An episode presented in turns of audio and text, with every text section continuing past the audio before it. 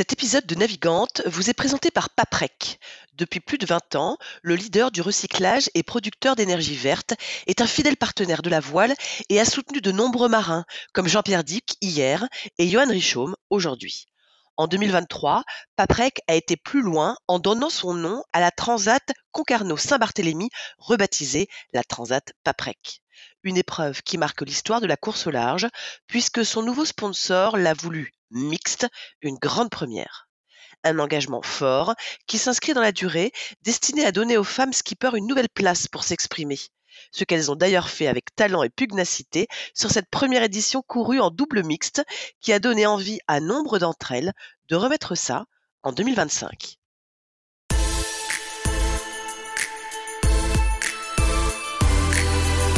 Bonjour à tous, bienvenue dans Navigante, le podcast dédié aux femmes de la course au large et de la régate, celles sous les feux des projecteurs, celles de l'ombre aussi, à ces femmes compétitrices, déterminées, qui mènent parfois 1000 vies en une. Elles vont vous raconter leur parcours, leur bonheur, leurs cicatrices, leur place dans le monde de la voile. Elles vont nous dire ce qui les anime encore et toujours. On va partir à la rencontre de ces navigantes très inspirantes.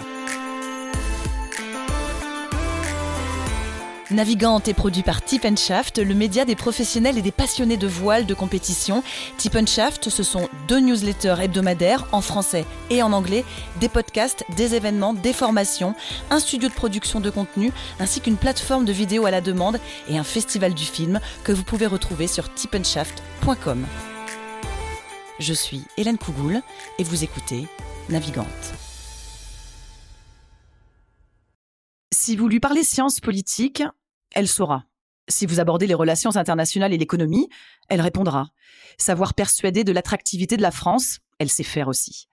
Et si vous engagez la conversation en français, en anglais ou en espagnol, elle poursuivra, dans la langue de votre choix, sans hésitation. Si la musique devient le centre d'intérêt de la discussion, elle se sentira tout aussi bien. Elle a étudié et travaillé en France, mais à l'étranger aussi, du Canada à la Nouvelle-Zélande, en passant par l'Espagne. Forcément, tout ça impressionne. À son arc déjà multicorde, il faut ajouter celle de navigatrice. Pendant 2 ans, elle s'est adonnée au large et a fait la mini-transat en 2021, qu'elle a terminée à la 13e place. Avouez, c'est quelque chose. Et puis elle aime ça. Manger du lyophile à la frontale et prendre des paquets de mer dans la face ou dormir par tranche de 20 minutes. C'est elle qui le dit. Il faut reconnaître que les bateaux, elle en a vu dès l'enfance à La Rochelle et à la maison surtout, avec un papa journaliste et grand architecte naval. Depuis début 2022, elle a signé pour diriger un des plus importants projets de la course au large, le Team SVR Lazartigue autour de François Gabart et son ultime. Elle est une femme à la tête d'un projet ultime. Elle a connu les affres d'une affaire de cockpit, les joies d'une route du Rhum avec son équipe. Elle en connaîtra d'autres, en attendant la Transat Jacques Vabre, des records autour du globe et l'Arkea Challenge cet hiver avec un tout jeune skipper, le Tom La Perche. Elle parle de son équipe comme une bande d'orfèvres. Elle coordonne tout et tous, assure les liens, assure le lien. Depuis mars, elle est aussi directrice de course au large chez Mer Concept. Son champ des possibles s'élargit encore. Elle semble en parfaite osmose avec le monde qui l'entoure, jusqu'à la couleur de ses yeux, tout aussi bleue que les coques du grand bateau de 32 mètres. Cécile Andrieux est l'invitée de ce nouvel épisode de Navigante. Bonjour Cécile.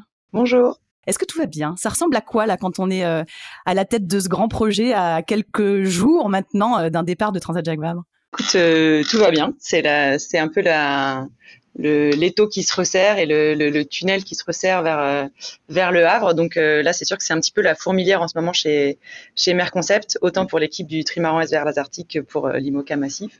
Donc ça ressemble pas mal à la fourmilière et tout le monde se prépare pour les convoyages de la semaine prochaine vers le Havre. Mais c'est surtout la saison des grandes courses qui reprend et donc il y a beaucoup d'excitation un peu à tous les étages ici. Je vais commencer par ma question rituelle avant qu'on débute vraiment.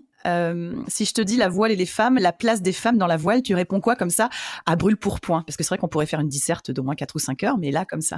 Alors, j'ai juste envie de commencer par une petite rectification dans la présentation initiale et qui est aussi peut-être assez révélatrice. C'est que tu as effectivement mentionné que j'avais grandi auprès d'un papa architecte naval, mais je crois aujourd'hui que mon parcours, il est très lié à celui aussi de ma mère, et qui était aussi une coureuse au large, qui a fait deux fois le Figaro et plusieurs transats.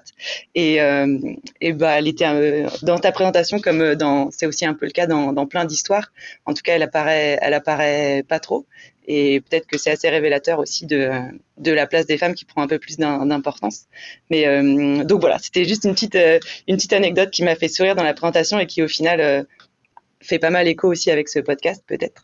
Ouais, bah donc c'est important de rectifier, tu fais bien et tu fais bien de remettre ta maman au centre aussi de cette discussion.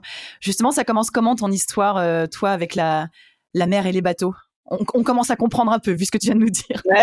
Non, mais enfin, c'est pas j'ai jamais été particulièrement poussée ni par l'un ni par l'autre. Mais ce que je veux dire, c'est que dans la construction d'une identité, évidemment que, en tout cas, dans mon cas, dans notre cas, dans notre famille, les deux, que ce soit le père ou la mère, ont une très grande importance. Et donc, je pense aussi que dans la poursuite de ma carrière, c'était important de le préciser. Et ensuite, j'ai pas de filiation particulière ou de pression particulière, ni de l'un ni de l'autre sur ce sujet-là. Mais c'est sûr qu'en tout cas, les sujets de voile, de course au large, j'ai eu la chance de baigner dedans quand j'étais petite. Alors moi, je suis née à Paris sur des trottoirs tout gris, mais ensuite j'ai grandi, on va dire, la fin de l'enfance et l'adolescence à La Rochelle, dans un contexte qui était un peu plus propice à découvrir les joies de la mer. Mais donc voilà, dans une famille qui effectivement en a fait son métier ou pour l'un, ou en tout cas sa passion pour l'autre. Et moi, c'était pas une passion, c'était un environnement qui paraissait la norme. Donc, voilà, moi j'ai fait un petit peu de dériveur, de planche à voile au collège, au lycée, en compétition, mais sans jamais aspirer à devenir moi-même très forte à un très très haut niveau. Mais pour autant, c'est sûr qu'il y a cet environnement global qui fait qu'on sent que c'est quand même un outil assez chouette pour aller vivre des aventures et que je pense que c'est plutôt comme ça que je m'en suis servie par la suite. Tu gardes quoi de souvenirs de cette période ? Tu parlais de ta maman navigatrice, ton papa architecte naval. Tu as des souvenirs d'être allée sur les pontons petite ? Oui, j'ai des souvenirs. J'ai beaucoup de souvenirs, surtout de croisières et de moments de tout petit de croisière. C'est sûr que énormément de moments familiaux étaient liés à la mer. Je pense que j'ai dû être marraine de certains bateaux de mon père, donc c'est toujours des moments d'une très grande fierté. On est bien habillés sur le ponton, etc. Mais donc il y a des petits moments comme ça. Mais pour moi, c'est plus, ce que je dirais, c'est plus des grandes histoires. C'est-à-dire que c'était les récits héroïques, c'était les courses dans les années 80 pour l'un comme pour l'autre qu'on pouvait avoir à la maison. Donc pour moi, c'était plus ces histoires-là que vraiment des moments sur les pontons. Pour moi, la voile, c'était plus des croisières en famille ou des histoires qui nous faisaient rêver. Alors, on l'a dit, hein, dans le parcours, tu vas pas effectivement suivre, en tout cas pas tout de suite, aller faire du bateau en compétition, etc. Toi, c'est plus Bordeaux, Sciences Po, le Canada avec l'Institut des hautes études internationales. Tu te destinais à quoi ? T'avais quoi en tête, Cécile ?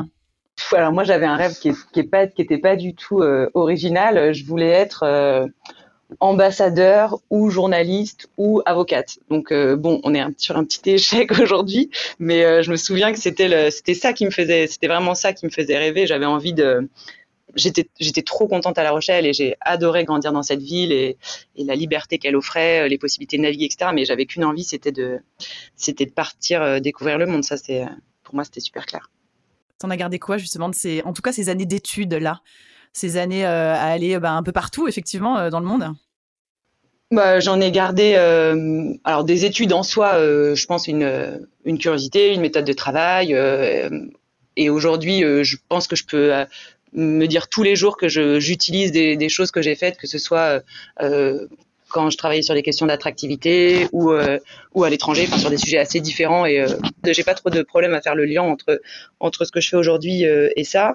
J'ai gardé une super bande de copains qui vivent un peu partout dans le monde et qui ont des métiers très différents et qui aujourd'hui sont un pilier pour moi aussi. Et puis j'en ai gardé la conviction que dans une vie, il y a plein de vies et que faire des choses différentes pendant 2 ans, 5 ans, 10 ans, ça fait pas peur, et pour moi c'est plutôt un moteur. J'ai regardé une ligne dans ton CV, merci LinkedIn, ministère des Affaires étrangères et du Développement international à Wellington.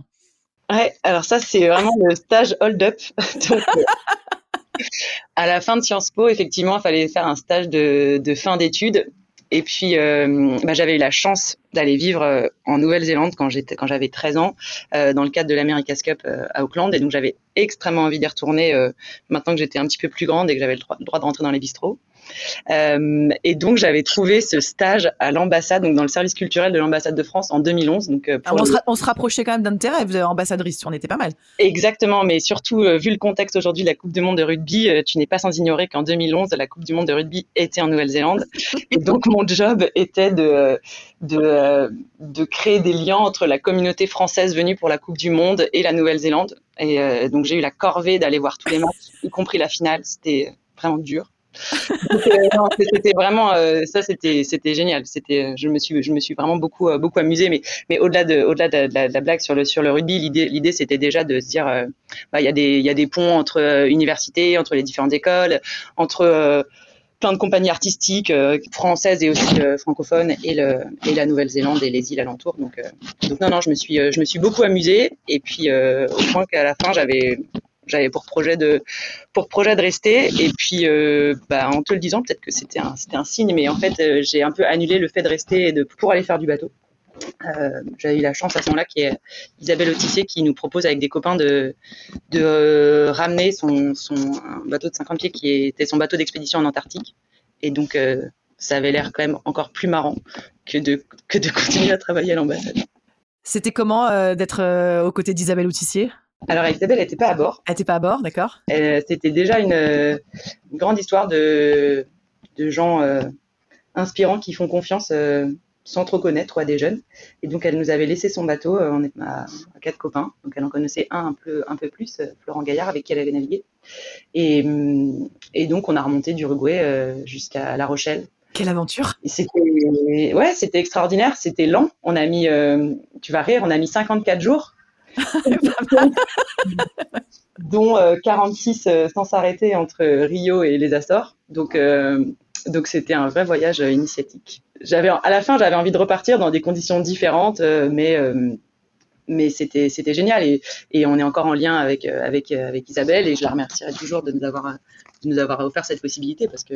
Et alors, avant qu'on arrive dans ce milieu vraiment 100% bateau qui te caractérise aujourd'hui, il y a eu ces 7 années chez Business France. Alors, il y a eu un peu de Londres, il y a eu du Paris. Alors, tu l'as évoqué déjà un petit peu. L'idée, c'était de promouvoir le savoir-faire français, l'économie française.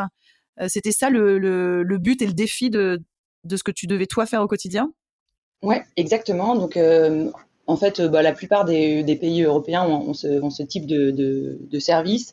L'idée, c'est qu'aujourd'hui, en France, les entreprises étrangères, elles emploient une part assez conséquente de salariés sur le territoire. Et c'est de se dire, au final, du coup, il y a une grosse part du PIB français qui dépend des entreprises étrangères. Et comment on peut essayer d'en attirer davantage, d'en attirer sur des secteurs qui sont pertinents pour nous, qu'une entreprise, qu'elle soit américaine, mexicaine ou allemande, ouvre un centre de recherche, une usine, une nouvelle ligne de production en France, et donc continue à créer de l'activité en France. Et donc effectivement, le boulot, c'était d'aller convaincre ces entreprises et ces investisseurs étrangers que la France, c'est génial. Donc, j'ai commencé à faire ça à Londres pendant 2 ans. Et puis, au début, c'était très dur parce que je pensais vraiment pas avoir la fibre commerciale. Alors, même si...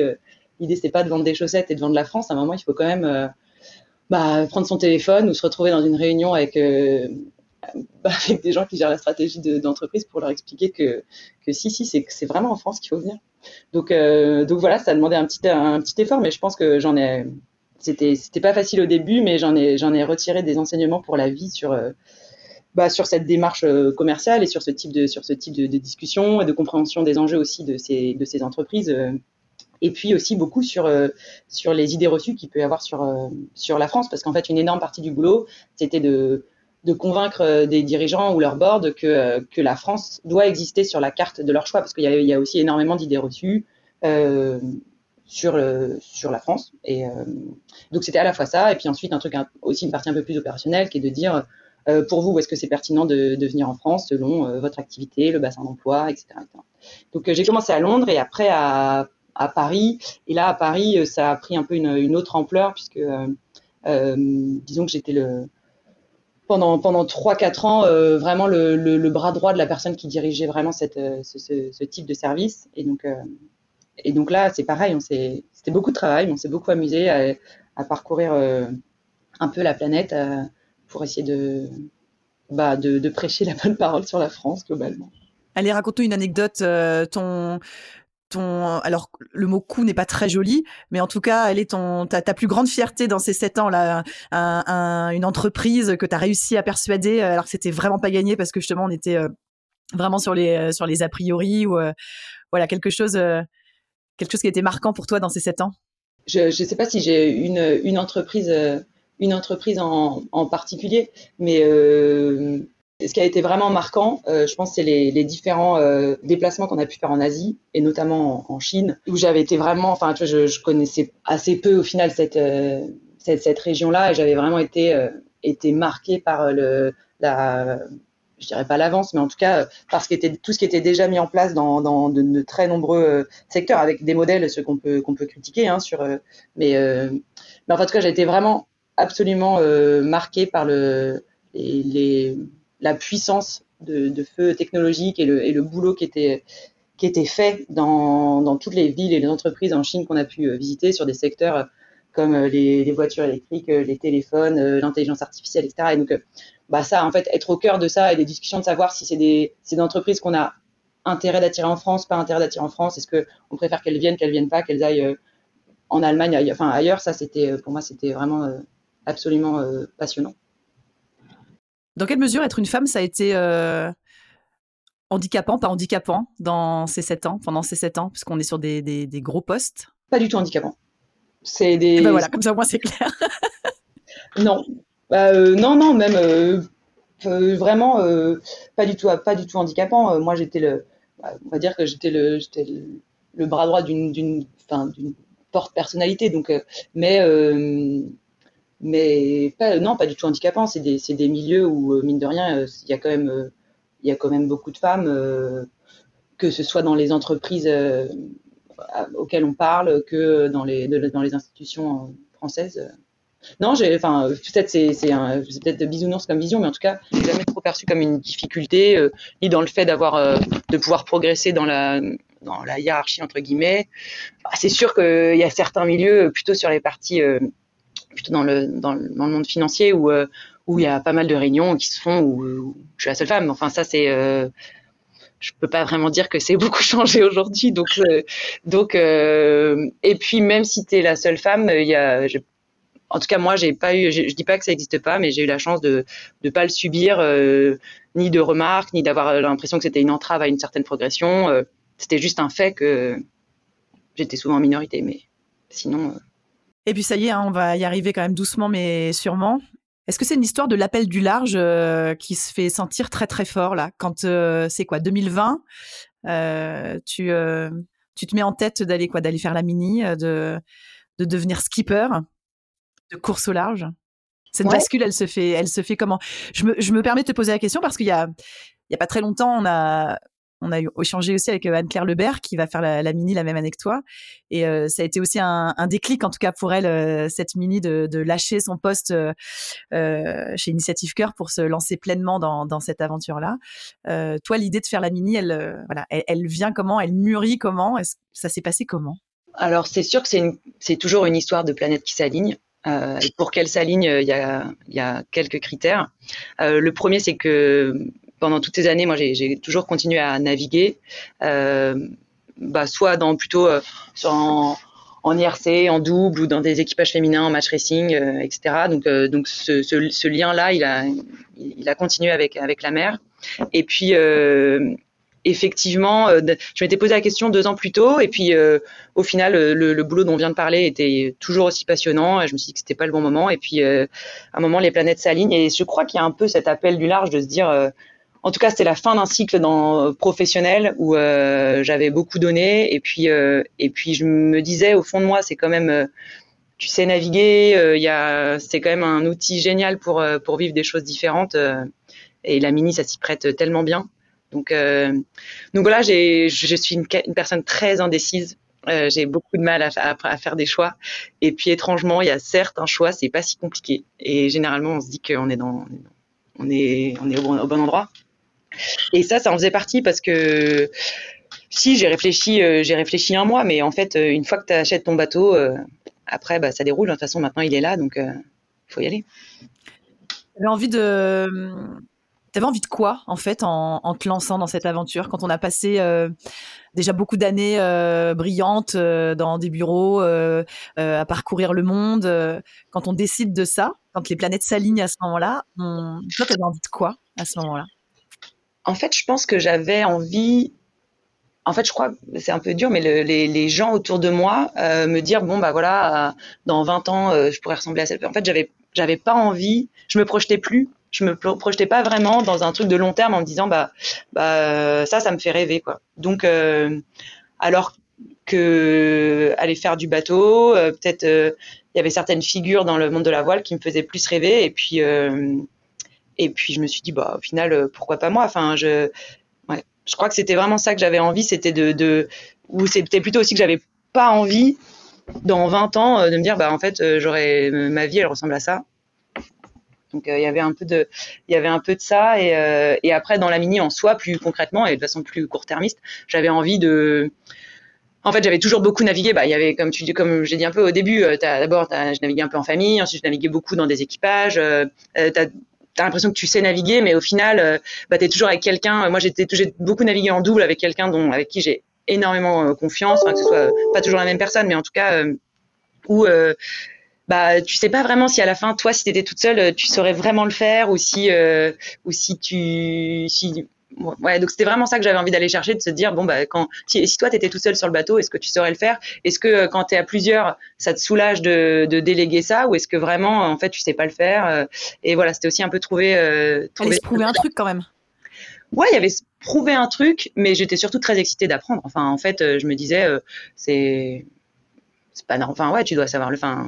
Toi aussi, tu dois savoir le faire. Donc c'était ouais, beaucoup cette envie de formation, de progresser, et c'est ce que j'ai trouvé et c'est ce que j'ai adoré dans le solitaire. Et moi, j'adore toujours le solitaire. C'est tu prends tes décisions, les bonnes comme les mauvaises, et ça c'est trop génial d'avoir personne d'autre pour t'embêter à ce moment-là. Je vois qu'il y a un sourire assez gigantesque sur ton visage quand on parle de cette mini, de ce moment-là, en tout cas. T'en gardes quoi comme souvenir? C'est quoi les émotions qui remontent quand tu penses à cette traversée, à cette expérience-là? J'en garde ce que je te dis là, le fait d'avoir énormément appris et progressé, techniquement, alors sur le bateau, en mer, mais aussi sur comment prendre soin et optimiser un bateau, ce goût aussi pour la technique quoi. Donc ça c'est je pense que j'avais toujours eu mais j'avais pas d'environnement professionnel pour vraiment l'exprimer et donc ça pour moi c'était génial cette partie-là, préparation etc. J'ai vraiment météo, j'ai vraiment beaucoup appris, beaucoup aimé et puis le plaisir d'être seule en mer, ça c'est vraiment unique, j'ai vraiment ce plaisir-là.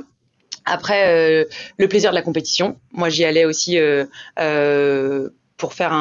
pour la compétition. Je l'ai peut-être pas assez assumé ou autre, mais en tout cas, ça faisait vraiment partie de mes moteurs et c'est ce qui m'a motivée pendant les 2 années de préparation et ce qui parfois a pu un peu me décevoir sur la mini en elle-même. Mais bon, ça, c'est aussi la beauté, la cruauté de la mini où t'as pas toutes les informations météo, etc. pour tout faire comme tu voudrais et donc il y a des aléas et c'est la beauté de cette course et je la respecte 1000 fois, c'est trop génial et ça me fait penser aussi à des émotions uniques, t'y vas pour des émotions uniques de toute façon donc dans le bien comme dans le mal. Moi je sais que la 2e étape ça avait été un peu dur parce que j'étais globalement pris une option nord et c'est passé au sud donc ça c'est le jeu mais quand tu te rends compte que tu t'es planté, c'est pas un super moment quand t'es tout seul sur ton bateau et puis très rapidement, il faut quand même prendre un peu de recul et se dire que faut quand même se remercier de cette parenthèse dans une vie et que c'est trop bien d'être là et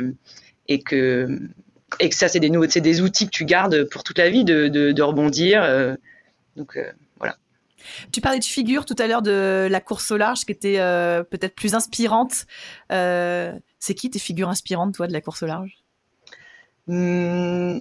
Moi, c'est pas très, je sais pas si c'est très original, mais oui, c'est des femmes comme Isabelle Autissier, Catherine Chabot, Hélène MacArthur. Ça, c'est des femmes qui m'ont fait rêver un peu plus jeune. Ouais. Mais il n'y a pas d'originalité ou pas originalité dans ces cas. Non, mais tout à fait. Et puis peut-être qu'elles ne sont pas assez nombreuses pour qu'on soit original, tout simplement. Mais en tout cas, c'est les noms qui faisaient rêver. Cécile, après cette belle aventure, juste quand même une petite question. À aucun moment, tu t'es dit « je vais poursuivre, je vais devenir navigatrice professionnelle » Si. Je me suis posé la question. Et encore un choix à faire. Exactement, encore un choix à faire. Non, mais c'est la vie n'est que choix, c'est vraiment pénible. Mais si, ça faisait partie des réflexions.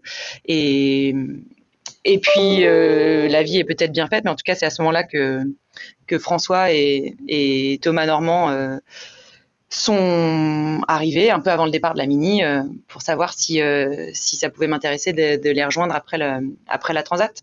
Donc c'est pareil, il a fallu faire un choix, mais c'était plutôt un choix heureux. Et donc j'ai pris le départ en sachant qu'a priori je basculerais vers la Bretagne juste après.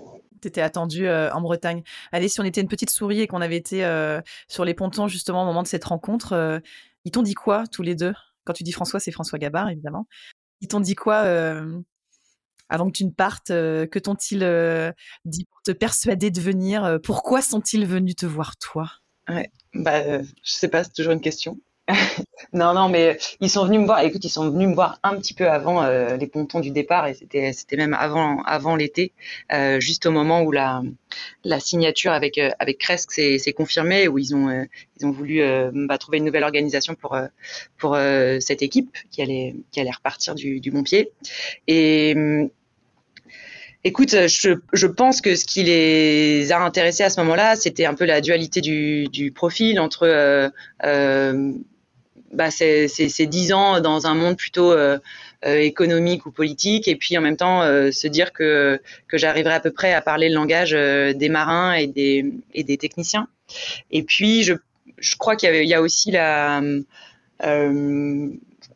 n'importe quel sponsor, mais aussi c'est le cas de François, c'est des personnalités publiques, et au final j'ai aussi beaucoup travaillé avec ce type de personnalité, et donc je pense qu'il y a aussi un peu un esprit de synthèse qui était recherché, de se dire pour gérer au mieux ces différentes personnalités, il faut être à peu près en mesure de prendre un problème, l'ensemble des pour, des contre, et puis arriver à synthétiser le truc pour prendre des décisions, que ce soit avec François ou avec notre sponsor aujourd'hui ou avec d'autres sponsors demain. Donc j'imagine que c'était à peu près ça. Mais moi, j'avoue, quand le téléphone a sonné ce jour-là, je pensais qu'ils allaient me demander si je connaissais des gens pour le poste. Et donc, quand il y a la fin de la discussion, c'était « Mais du coup, toi, tu serais dispo ?» J'étais genre « je vais réfléchir. » Est-ce que tu as eu besoin de réfléchir longtemps ? Ouais, j'ai réfléchi un peu longtemps parce qu'à la base, j'avais pas prévu de revenir en Bretagne tout de suite, et que ça a demandé une petite réorganisation de la vie de famille. Donc j'ai pris ce temps-là et qu'ils ont vraiment respecté, parce que je pense qu'ils savaient aussi en venant me chercher que ça impliquait de démissionner, de changer de ville, etc. Et donc ils m'ont changé de vie aussi. Changer de vie aussi, ouais. Et donc ils m'ont laissé un peu de temps pour décider. Je me souviens quand on s'était croisés au départ de la Route du Rhum, on avait fait une petite, il y avait un petit thé autour du Majatin Project, et tu avais été une de nos invitées cet après-midi-là, et on avait parlé du syndrome de l'imposteur. Cécile, je me souviens très bien de ça. Est-ce que ça, c'est quelque chose qui a pu t'animer? On sait que ça anime, alors malheureusement, mais en tout cas, ça anime certaines femmes à qui on propose des gros postes et qui se retrouvent avec la tête de belles choses et d'importants projets. Est-ce que toi, c'est quelque chose qui a pu te traverser l'esprit? Quand tu dis, je pensais qu'ils allaient me demander si je connaissais quelqu'un, c'est-à-dire que ça t'est même pas venu à l'esprit qu'ils pouvaient te proposer à toi. Oui, mais après, dans ce cas-là, c'est aussi parce qu'il faut reconnaître, au final, quand même si je fais du bateau, je débarquais complètement, quoi. Donc, Donc ça aurait été l'inverse, aurait été un peu prétentieux d'imaginer ah enfin mon téléphone sonne. Donc mais oui, je me souviens bien de cette table ronde et d'ailleurs j'étais un peu j'étais super contente d'y participer et en même temps je me souviens que j'avais trouvé que c'était super tôt après ma prise de poste et que j'avais assez peu de recul ou assez peu de, j'avais le sentiment de pas assez d'avoir assez peu de valeur ajoutée ou d'idées précises sur le sujet. Le syndrome de l'imposteur, oui, ça m'a traversé. Je pense que ça traverse beaucoup de femmes. Je crois que ça traverse aussi beaucoup d'hommes. Enfin, en fait, peut-être que c'est plus présent chez les femmes, mais je crois que n'importe qui se lance dans un nouveau challenge à un moment ou un autre a ce syndrome-là. Et c'est plutôt sain, parce que sinon, ça ressemble à de la prétention, peut-être. Et ensuite, il faut le gérer. Je pense qu'il faut en avoir conscience que ça dicte certaines de nos décisions. Donc, moi, plutôt que de me dire que ça doit pas exister, j'essaye de me dire, bah, il est là. Donc, essaye de déconstruire chacune de tes réactions ou décisions ou la façon dont tu réagis à des choses en sachant qu'il y a peut-être ce syndrome-là. Et donc, parfois, les gens ne te disent pas les choses pour te rabaisser, mais c'est toi-même qui te mets dans cette position-là. Donc, c'est juste savoir qu'il est là pour déconstruire pas mal d'interactions. Moi, ça m'a aidé en tout cas comme ça. Et puis après, il y a le temps fait son affaire. Et une fois encore, heureusement qu'on met plus de 3 mois, 6 mois, 1 an à trouver sa place dans des postes qui sont aussi variés et complexes. Donc, voilà, je l'ai toujours, bien sûr, tous les matins, je me dis, ah bah ça, je sais pas faire, et ça non plus, mais j'imagine que tout le monde se dit ça. Il y a probablement pas que moi, et c'est de l'expérience. Et ben justement, le matin, quand tu te réveilles et que tu vas travailler, ça ressemble à quoi une journée Alors, journée type, je pense que je peux pas me permettre de dire ça parce que je pense que ça n'existe pas une journée type quand on a ce poste-là. Mais du coup, tu te retrouves à avoir quoi à gérer au quotidien, avoir combien de personnes. Je disais dans l'introduction, tu t'occupes de lier et du liant. C'est un petit peu succinct, ça, mais ça ressemble à quoi concrètement? Oui, je ne sais pas si c'est une journée type, mais peut-être préciser un peu les interlocuteurs qui sont les miens, ça donne une bonne idée. Effectivement, notre équipe Tipandshaft.com SVR Lazartigue, c'est une 20aine de personnes chez Mer Concept, donc avec une partie bureau d'études, avec l'équipe technique, votre capitaine, les parties plus logistiques, admin. Donc ça... c'est à la fois il y a du très court terme sur et du long terme sur quelles sont les évolutions qu'on va avoir sur le bateau à 6 mois, 1 an, 18 mois, etc. Donc il y a un directeur technique et puis nous on a des discussions sur comment on peut faire évoluer le bateau, quel est le coût, quelle est la priorité. Enfin c'est beaucoup des grandes donner des grandes priorités sur ces choix-là avec en discussion avec l'équipe. Il y a de la gestion humaine. Moi, j'ai la chance d'avoir débarqué dans une équipe qui se connaît très bien, qui a vécu quasiment toutes les aventures de François depuis 2012, qui a eu des succès immenses, y compris sur des trimarans et autour du monde. Et donc, mon rôle, c'est de faire en sorte que cet esprit unique y perdure et qu'on arrive à y intégrer des nouvelles personnes et que cette mayonnaise, elle continue de monter. Donc, mais globalement, l'équipe, elle existe depuis 10 ans et elle est super solide, donc il ne faut pas tout changer. Après, il y a une autre partie du boulot qui est auprès de notre partenaire. Donc, ça, c'est sur des enjeux, pareil, financiers, de projection, de relations avec la classe ultime, de relations avec les autres armateurs, de décision du programme des années à venir qui colle à la fois avec nos enjeux techniques, nos enjeux d'entraînement, mais aussi... les enjeux de communication du partenaire, avec les organisateurs de courses. Voilà, globalement, pour le trimaran, c'est un peu ça, la journée type. Et puis, plus largement, chez Mer Concept, effectivement, tu le disais un petit peu en introduction, on s'est un petit peu réorganisé avec 3 grands départements chez Mer Concept, donc un qui est dédié à la construction, un qui est dédié à la mobilité maritime et un qui est dédié à la course au large, dont j'ai pris la tête aujourd'hui. Et ça veut surtout dire qu'on envisage et qu'on ambitionne de pouvoir avoir d'autres projets sportifs chez Mer Concept. Et c'est plutôt un rôle de développement quoi, aujourd'hui. Eh bien, dis donc, elle doit être bien remplie tes journées. Hein. On est nombreux, je ne suis pas toute seule. Hein, donc, ah oui, bien sûr, bien sûr.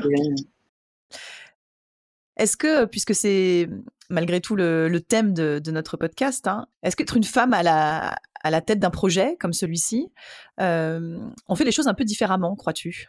Que peut-on faire ou que fait-on peut-être d'un peu différent quand on est une femme ? On va me répondre rien. y a-t-il quelque chose qui se fait ? Non, mais je reconnais que je le conscientise pas vraiment comme ça, et je sais pas trop si jamais on fait des choses différemment, si c'est parce que je suis une femme, je crois pas. Je pense que si on devait faire les choses différemment pour ce projet-là, c'est parce que c'est Mer Concept, parce que cette équipe elle est jeune. Enfin, moi je suis jeune vis-à-vis par rapport à mes homologues, mais notre skipper il est jeune par rapport à ses homologues, et globalement l'équipe elle est jeune. Donc je pense que c'est multifacteur si on fait les choses différemment. Et en tant que femme, je sais pas si c'est en tant que femme, je pense que c'est plus aussi en tant que nouvelle arrivante dans la course au large forcément. Moi, je suis pas arrivée en disant, je suis pas arrivée avec énormément d'idées préconçues sur comment ça allait devoir se passer. Peut-être qu'au fur et à mesure des années, je développerai une doctrine et je me le souhaite, et ça voudra dire que j'aurais pris encore plus d'expérience. Mais en tout cas, la façon dont ça s'est déroulé ces 2 premières années, c'est plus essayer d'être dans un consensus, parce que il y a tellement de connaissances dans cette équipe et moi je débarque, donc en fait la meilleure façon de prendre les bonnes décisions, c'est de poser énormément de questions et de prendre l'avis de beaucoup de personnes, et ensuite effectivement à la fin il faut trancher, et ça il faut savoir le faire, mais voilà, ma méthode ça a été plus celle-ci. Je pense que c'est plus celle d'une nouvelle arrivante que celle d'une femme, mais à discuter, je sais pas. À quel point mets-tu de l'humain dans ton quotidien et dans ton travail ? Moi, j'espère qu'il y en a partout, enfin en tout cas moi, un des moteurs pour changer de vie et venir faire ce métier, c'était de prendre du plaisir et de m'amuser. Donc, j'ai très envie de beaucoup m'amuser dans mon métier, et j'ai très envie que les gens autour de moi ils s'amusent. Je suis pas la seule. Je sais que pour François, ça fait partie aussi des grandes lignes directrices qu'il souhaite pour son entreprise, que les gens prennent du plaisir et s'amusent dans leur quotidien. Et ensuite, c'est toujours un arbitrage entre mettre de l'humain et puis faire tourner une équipe de 25 personnes, où parfois il faut quand même prendre des décisions. Donc, on essaye toujours de faire en sorte que ça plaise au plus grand monde. C'est le jeu, mais ce n'est pas toujours le cas. Et Cécile, quand on est à la tête d'un tel projet, dans une grosse écurie comme Mer Concept, est-ce qu'on se sent investi aussi alors est-ce que je dis mission, je mets des petits guillemets peut-être à mission, mais en tout cas pour favoriser justement l'émergence des femmes dans ce milieu qu'est la voile?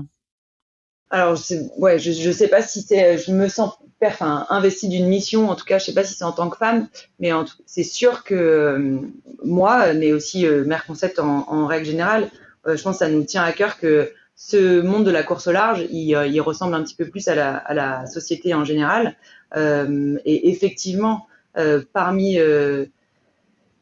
la mission qu'on s'est donnée, en tout cas les axes qui guident notre action sur la partie de ce département course large, il y a évidemment de favoriser l'accès des femmes à la haute performance en course large, et tout particulièrement sur en multicoque, puisque c'est aussi vraiment l'expertise aujourd'hui de Mer Concept. Je pense que c'est sur ces sujets-là qu'on a un vrai rôle à jouer, qu'on peut aider à faire bouger les choses. Aujourd'hui, c'est sûr que c'est une partie de la course au large où on observe que c'est encore très, très, très peu féminisé. Ça l'a été avec des grandes icônes comme ont pu l'être Hélène MacArthur, Florence Artaud, Tracy Edwards.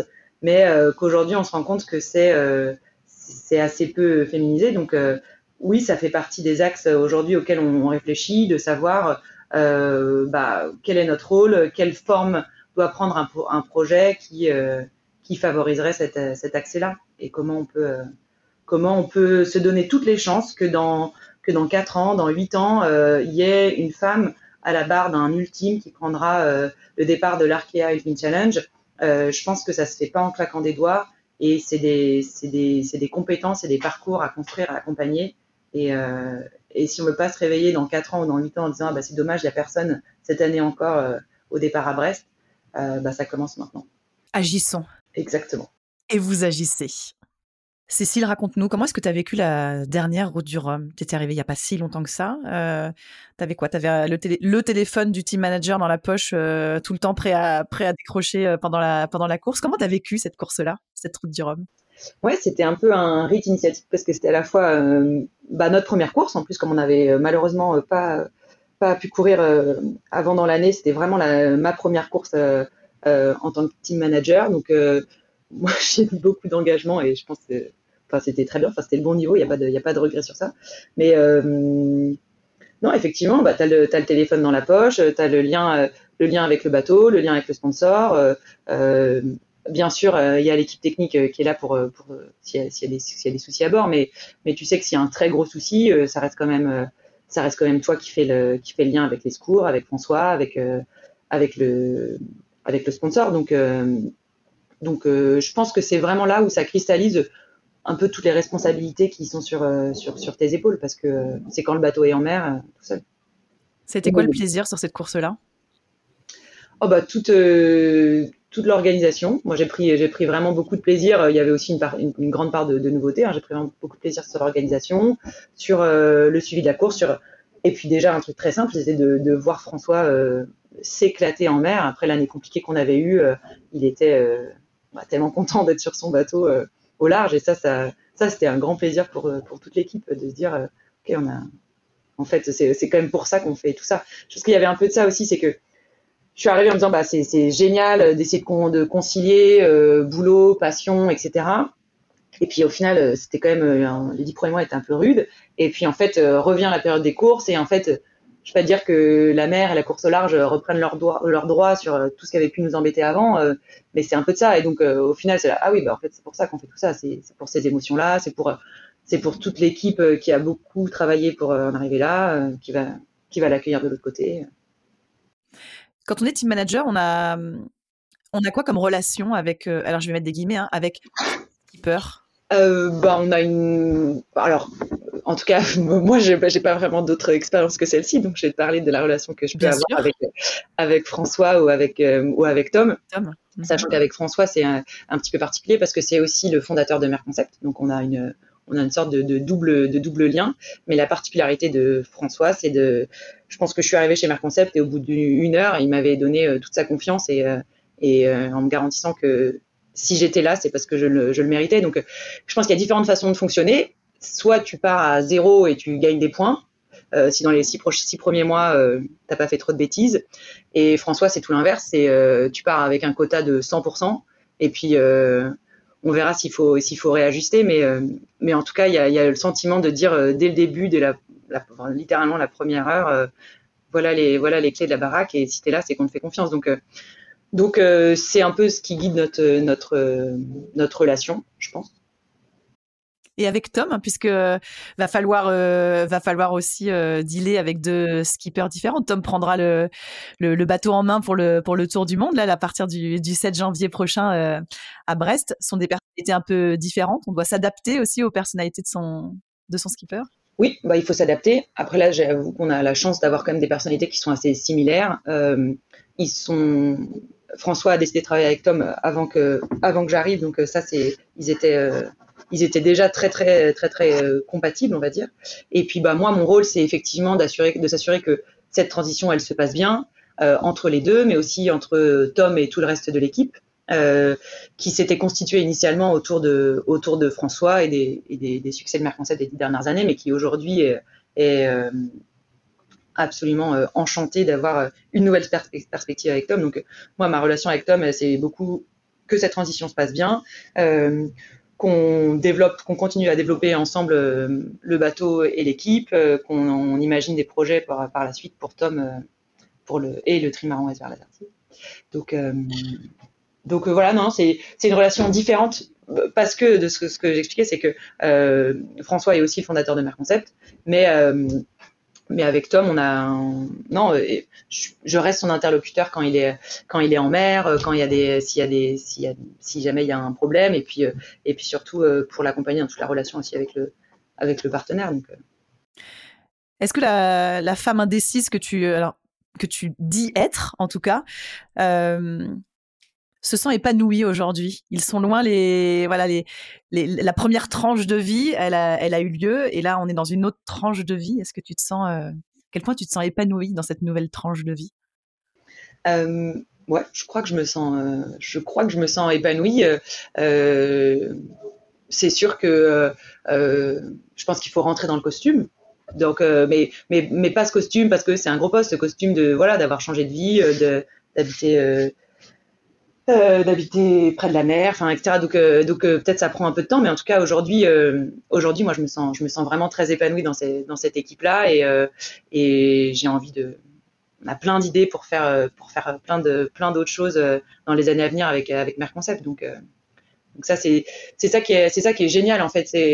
C'est que c'est un projet sportif. Le but, c'est de gagner la course. Mais Mer Concept, c'est beaucoup plus large, avec des enjeux qui restent super différents. Donc, moi, j'ai l'impression d'être continuellement nourrie par des questions diverses, parfois qui dépassent, entre guillemets, juste le trimaran SVR Lazartigue.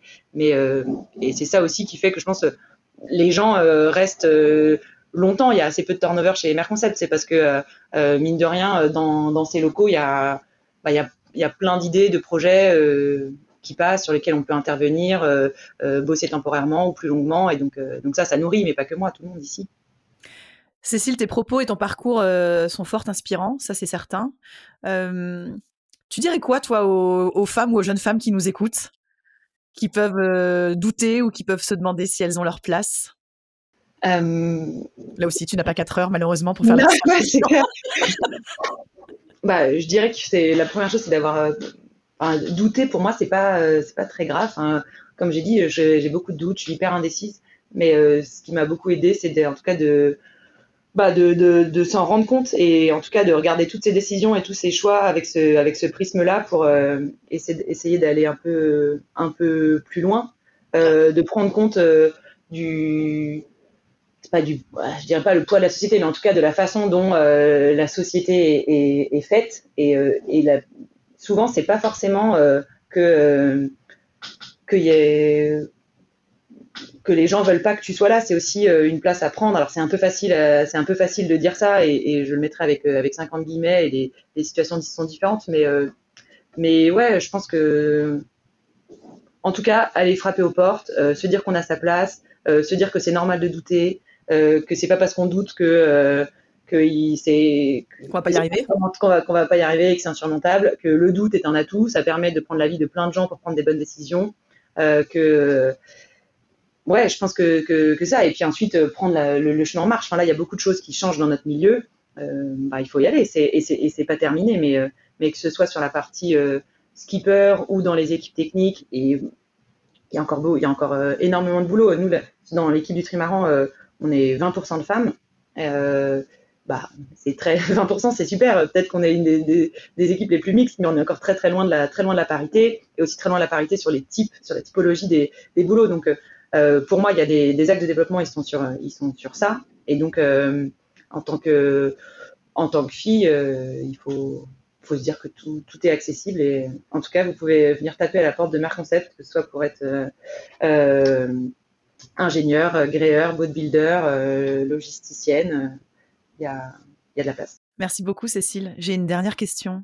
Si je ne me trompe pas, le 24 octobre, c'est ton anniversaire. Tu leur as demandé quoi à tes skippers, François et Tom, comme cadeau ? Je crois qu'ils ne savent même pas que c'est mon anniversaire. Mais c'est vrai, c'est mon anniversaire le 24 octobre. On sera à une semaine du départ de la Transat Jacques Vabre, hein, quasi. Gagner la course, c'est pas mal. Bon. Eh bien, François Gabart et Tom La Perche, si vous nous écoutez, vous savez ce qu'il vous reste à faire pour faire plaisir et offrir un très très joli cadeau à votre team manager. Merci beaucoup, Cécile, d'avoir été notre invitée dans Navigante. Merci, à très bientôt. À très bientôt.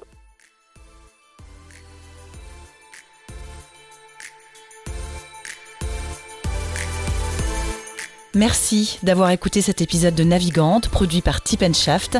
N'hésitez pas à nous dire ce que vous en avez pensé, n'hésitez pas non plus à le partager. Et si vous souhaitez suivre l'actu de la voile de compétition, abonnez-vous à la newsletter de Tip & Shaft, c'est gratuit, elle est envoyée chaque vendredi à 17h. Et pour vous inscrire, ça se passe sur tipandshaft.com. À bientôt.